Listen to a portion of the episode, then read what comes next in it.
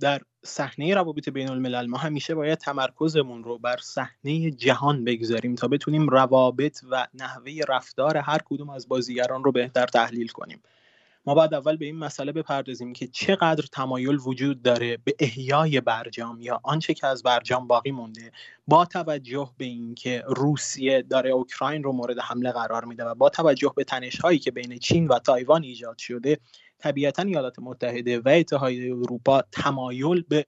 احیای برجام دارن. اما بحث اینه که تا چه حد حاضرن، تا چه حد منفعت اونها رو تأمین میکنه و حاضرن تن بدن به سه درخواست عمده‌ای که از طرف جمهوری اسلامی مطرح شد. دو درخواست ابتدایی که وجود داشت، خروج نام سپاه پاسداران از لیست سازمان‌های تروریستی توسط ایالات متحده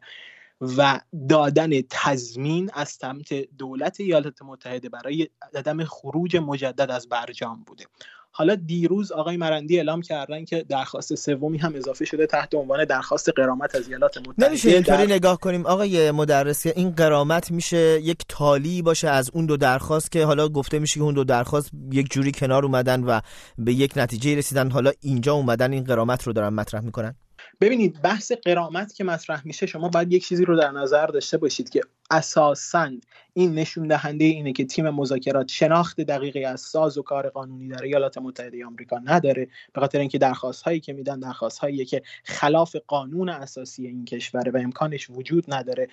و به نظر میرسه با توجه به اینکه هیچ ابعادی مشخص نشده برای اینکه میزان این غرامت چقدر خواهد بود، به چه صورت باید پرداخت شه، چه کسی این غرامت رو تعیین میکنه، به نظر میاد این یک ساز و کاری باشه برای طولانی تر کردن این پروسه تا اینکه در ماه نوامبر در انتخابات کنگره مشخص شه که آیا دموکرات ها بر سر کار خواهند آمد یا جمهوری خواهند، به خاطر اینکه تاثیر بسیار شایانی خواهد گذاشت بر نتیجه مذاکرات. حالا نکته اساسی هم که من دیدم برخی از حتی کسانی که در داخل ایران هستن، همین امروز آقای سعید لیلاس که از تحلیلگران اقتصادی نزدیک به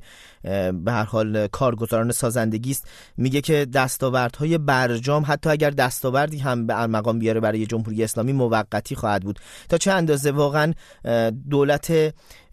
آقای رئیسی و مجموعه جمهوری اسلامی نگاه واقع بینانه‌ای به دستاوردهای برجام دارن، در جایی که مثلا روزنامه نزدیک به سپاه پاسداران انقلاب اسلامی میگه ایران نگفتن رو برای آمریکا سخت کرده. باید در نظر داشته باشید که آیا یک بازیگر در صحنه روابط بین الملل رفتار منطقی دنبال میکنه یا نه. وقتی که ایدئولوژی وارد سیاست خارجی میشه، ما متاسفانه از رفتار منطقی دور میشیم و در قضیه برجام شما باید یک چیزی رو در نظر داشته باشید و اونم این واقعیتی که با توجه به وضعیت معیشتی که الان برای مردم ایجاد شده، با توجه به وضعیت اقتصادی بسیار بدی که ایجاد شده برای مردم،